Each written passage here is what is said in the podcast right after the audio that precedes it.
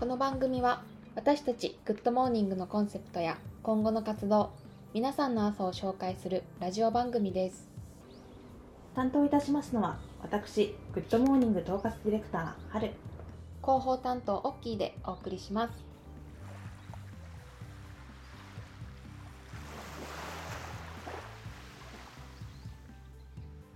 さあ、今年度グッドモーニングでは学びや小さなアクションをスタートする始まりの場作りとして、好き、こだわり、新しい選択を見つける取り組みをスタートしました。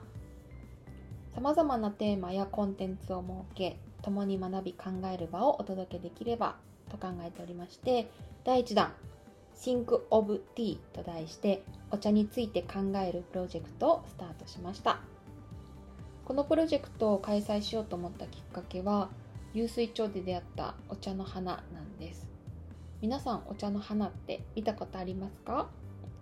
目玉焼きみたいで可愛いんだよね、うんうん、市場では絶対に見られない姿で、うん、日本人にとって身近なお茶だけれども、実はまだまだ知らなかったり見落としている魅力があるかもしれない、うん、そんな見方にさせてくれた可愛いお茶の花との出会いから、お茶について考えたくなったのがこのプロジェクトの始まりです。お茶といえば、先日京都府立医科大学と伊藤園の共同研究により、茶化的菌類による新型コロナウイルス不活化効果が試験管内の実験で確認されたと発表されました、うん、すごい、うん、でまた朝のお茶の選択肢っていうのもあったらいいかな、うん、でそして私たちも改めてお茶についての学びをと考えてスタートしました、うんうんうん、今後はうがい茶、茶仕事を体験、茶畑でヨガストレッチのプログラムができればと思っているので、うん、ぜひ体験型プログラムを導入したいとお考えの茶畑の皆さんもご相談をお知らせください。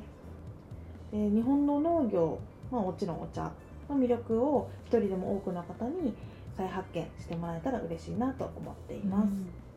本当にあの先日のオンラインのお茶会に参加してくださった方からもすっごいたくさんコメントをいただいたので、少し紹介しましょうね。はい、実際ににじゅうだいからろくじゅうだいまでの全国各地の幅広い年代の方に参加していただきて、お茶について興味があること、気になることは何ですかと質問させていただいたんですが、参加いただいあ質問の答えとしては、美味しいお茶の入れ方やアレンジティーが知りたい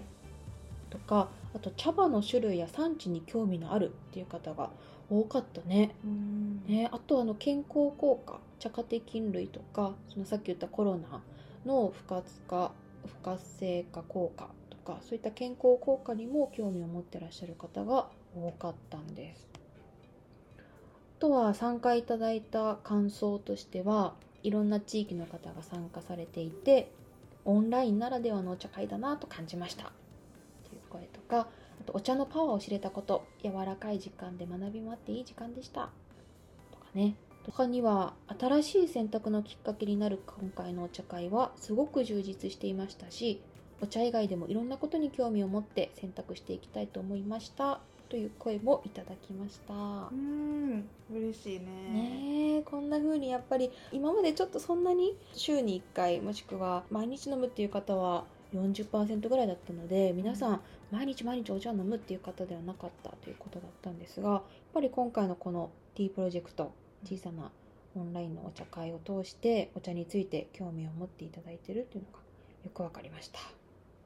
今後もティープロジェクトは開催予定ですので、これをきっかけに少しでも気になったよという方はぜひぜひご参加ください。と次回の開催については、グッドモーニングインスタグラムでも告知をしますので、お楽しみに。フォローもぜひよろしくお願いします。